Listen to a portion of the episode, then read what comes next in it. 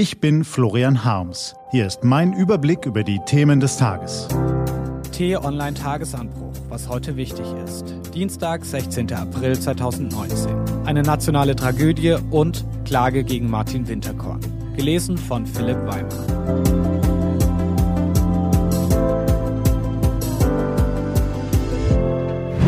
Was war? Eine nationale Tragödie. Tagtäglich sehen wir Bilder von Unglücken, Katastrophen, Terror. Dennoch berühren uns die Bilder der brennenden Kathedrale Notre Dame auf besondere Weise. Es sind gar nicht so viele Wahrzeichen, die weltweit Bekanntheit genießen, aber die wenigen kennt wirklich so gut wie jeder. Das Empire State Building in New York, die chinesische Mauer, die Pyramiden von Gizeh, das Kolosseum in Rom, diese Kategorie. In Paris gehören der Eiffelturm dazu und eben Notre Dame, eine der ältesten gotischen Kirchen Frankreichs. Napoleon krönte sich darin zum Kaiser, Steinmetze, Maler und Mosaiksetzer veredelten den Bau zum Kunstwerk, Victor Hugo ließ seinen Glöckner hier hausen, der Bau überstand die Wirren der französischen Revolution ebenso wie die Besatzung durch die Nazis. Und wir staunenden Touristen wanderten andächtig durch die 10.000 Menschen fassende Halle, schauten hinauf zu den fliehenden Pfeilern und bekamen den Mund vor Staunen gar nicht mehr zu.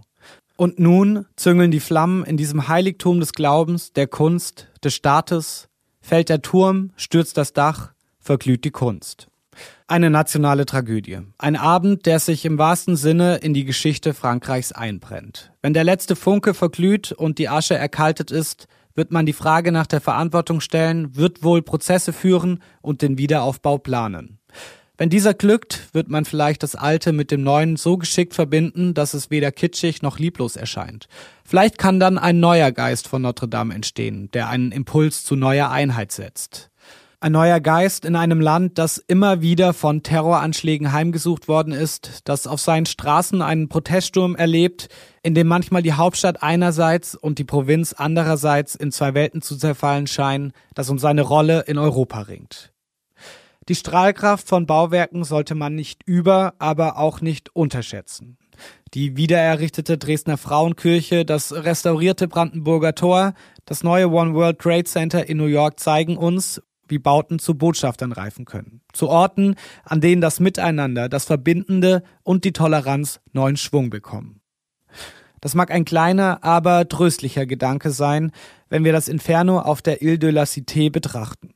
Auch wenn der Schrecken und der Kummer jetzt noch überwiegen. Die Bilder der lodernden Notre Dame berühren uns auf besondere Weise. Denn es ist auch ein kleiner Teil von uns, der dort brennt. Was steht an? Die T-Online-Redaktion blickt für Sie heute unter anderem auf diese Themen. Was macht wohl Martin Winterkorn heute Morgen? Wir gönnen ihm sein Morgenkaffee, aber wir gönnen ihm auch seine Sorgen. Seit Monaten lesen wir über den Abgasskandal, in dem sich der Volkswagen-Konzern besonders unrühmlich hervorgetan hat. Wir erfahren, dass VW seine Kunden im Stich ließ, aber weiter fröhlich Milliardengewinne scheffelt. Wir beobachten, wie Manager die Verantwortung für das Debakel von sich weisen und die Bundesregierung sie gewähren lässt. Wir denken, das darf doch alles nicht wahr sein. Und dann lesen wir die Meldung, dass die Staatsanwaltschaft Braunschweig den ehemaligen VW-Boss Winterkorn und vier seiner Mitstreiter angeklagt hat. Schwerer Betrug lautet der Vorwurf, womöglich drohen mehrere Jahre Haft. Endgültig beurteilen soll man jemanden erst, wenn ein Urteil gesprochen worden ist. Aber schon jetzt können wir sagen, hier werden nicht nur einzelne Manager angeklagt, sondern eine ganze Managementkultur. Die Unkultur der Patriarchen, der Sonnenkönige, die Katzbuckelei und Kadavergehorsam verlangten, nach deren Pfeife alle zu tanzen und deren Launen alle zu ertragen hatten. Die meinten, sie könnten ihre eigenen Regeln machen. Winterkorn bei VW, Wiedeking bei Porsche, Stadler bei Audi. Männer, die so agieren konnten, weil man sie ließ, weil sie Erfolg damit hatten, weil Aufsichtsräte offenbar lange nicht so genau hinschauten, weil der Staat sich vor allem raushielt, selbst wenn er wie im Fall von VW im Aufsichtsrat sitzt.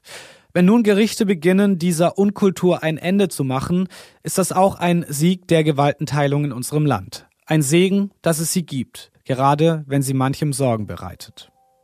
Diese und andere Nachrichten, Analysen, Interviews und Kolumnen gibt's den ganzen Tag auf t-online.de. Das war der T-Online-Tagesanbruch vom 16. April 2019. Produziert vom Online-Radio- und Podcast-Anbieter Detektor FM.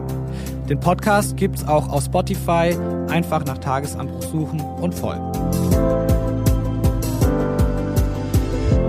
Ich wünsche Ihnen einen frohen Tag.